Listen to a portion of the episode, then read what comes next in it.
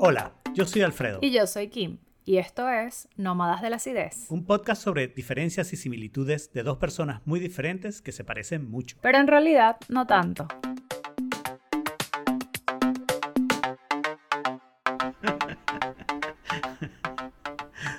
Bienvenidos a un episodio bono, en este caso sobre relaciones, con la pregunta ganadora que fue si el amor se encuentra solo en pareja. Primero habría que preguntarse si el amor se encuentra en pareja, ¿no? Y después si solo en pareja.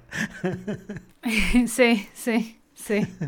No, que, o sea, que, que mira del mundo tan reducida y, y como triste. Pero en cierto sentido, si ponemos el amor como exclusivamente el amor romántico uh, conducido a, a, a tiempos largos, vamos a decirlo así, eternamente se supone y en realidad como que contraponemos los otros amores como ese, ¿no? O sea, si tienes otros amores, entonces tiene que ser un amor platónico o un amor eh, familiar, ¿no? Como que, como que lo tenemos que, ponerle adjetivos, pero en realidad es como tratar de picar el amor y clasificarlo, ¿no? O sea, lo que pasa es, a ver, hay algo que hacían los griegos, que los griegos tenían distintos tipos de amor, pero en vez de, de clasificarlos por la relación con quién era. O sea, por ejemplo, no es como amor de hermanos, amor de amigos, amor de lo que sea.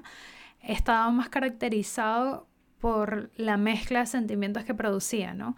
Entonces, por ejemplo, eh, tenías el eros, que era como, de, ahí sale la palabra erótica, que era como, ¿sabes? Como este amor carnal y, y, todo el tema, y había un amor que era como amor fraternal, pero que no necesariamente lo tenías que tener con un hermano, sino que lo podías desarrollar, por ejemplo, con un amigo, pero era un amor fraternal está el amor platónico, o sea, hay, distintos tipos de amor, incluso hay uno que, mm, que va de, de, admiración y respeto y como mm. de, largo tiempo, ¿no? Y yo creo que por ahí está mejor la clasificación que por asignárselo a un tipo de persona, ¿no? Porque es así, ¿no? Partes como del amor y después clasificas. Esto es como que quieres decir eh, es solo el amor respecto a este tipo de amor. Es como si, si todo el amor, porque no es solo erótico, ¿no? O sea, porque yo entiendo esa clasificación de, bueno, hay un amor que es erótico, hay un amor que es fraternal, hay un amor que es completamente idealista, hay un amor ese de admiración y respeto y bla, bla. Y, pero, pero aquí, o sea, en el mundo occidental, moderno, como que lo ponemos todo respecto a un amor de pareja que además entendemos como que es una pareja monógama, monógama, y eterna, ¿no? Sí, y que, y, que, y que además está diseñada para ser tu mundo. Exacto. Y, o sea, y cumplir todas tus necesidades y deseos y etcétera, etcétera, etcétera, que además es mucha presión para una sola persona, ¿no? Completamente de acuerdo y en cierto sentido nos hace un setup para fracasar, porque la mayoría de las relaciones son, tenemos una relación, pasa su tiempo y se acaba, ¿no? Así son. La, si ponemos en un tombo todas las relaciones del mundo, yo estoy seguro que la inmensa mayoría son así, ¿no? Y son pocas las que estas las relaciones duran para siempre, ¿no? O sea, pero es que en algún momento igual la, las relaciones, la relación se acaba porque alguien se tiene que morir. Claro, claro, claro.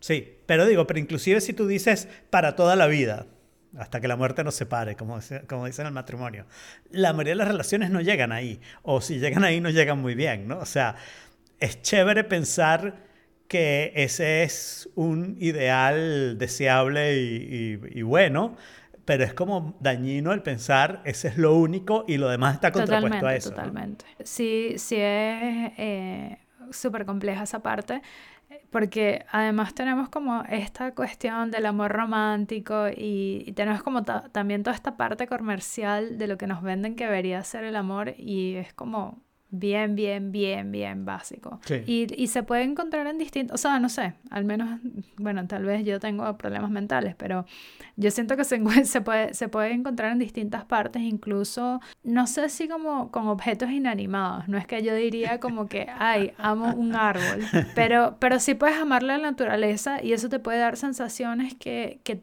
que otras, que otras personas no te dan. Claro. O puedes amar ideas, eh, libros, arte. O sea, claro. sentir unas emociones. Eh, filiaciones políticas. y sí, puede. y, y, creo que ayer, para responder la pregunta de frente, no, el amor no se encuentra solo en parejas, el amor es muchas cosas, ¿no? Y el amor es algo como difícil de definir, pero muy fácil de saber cuando lo sientes, ¿no? Cuando tú quieres compartir tiempo con ese objeto, persona, idea, lo que sea, eso es una relación y no es una relación de pareja, ¿no? Porque... E incluso, o sea, y la, otra, y la otra conversación que se abre ahí es que incluso en pareja puede haber amor de muchas formas. Claro. O sea, ni siquiera es exactamente la misma para todas las personas y ni con, ni con el mismo concepto, porque depende de lo que sea.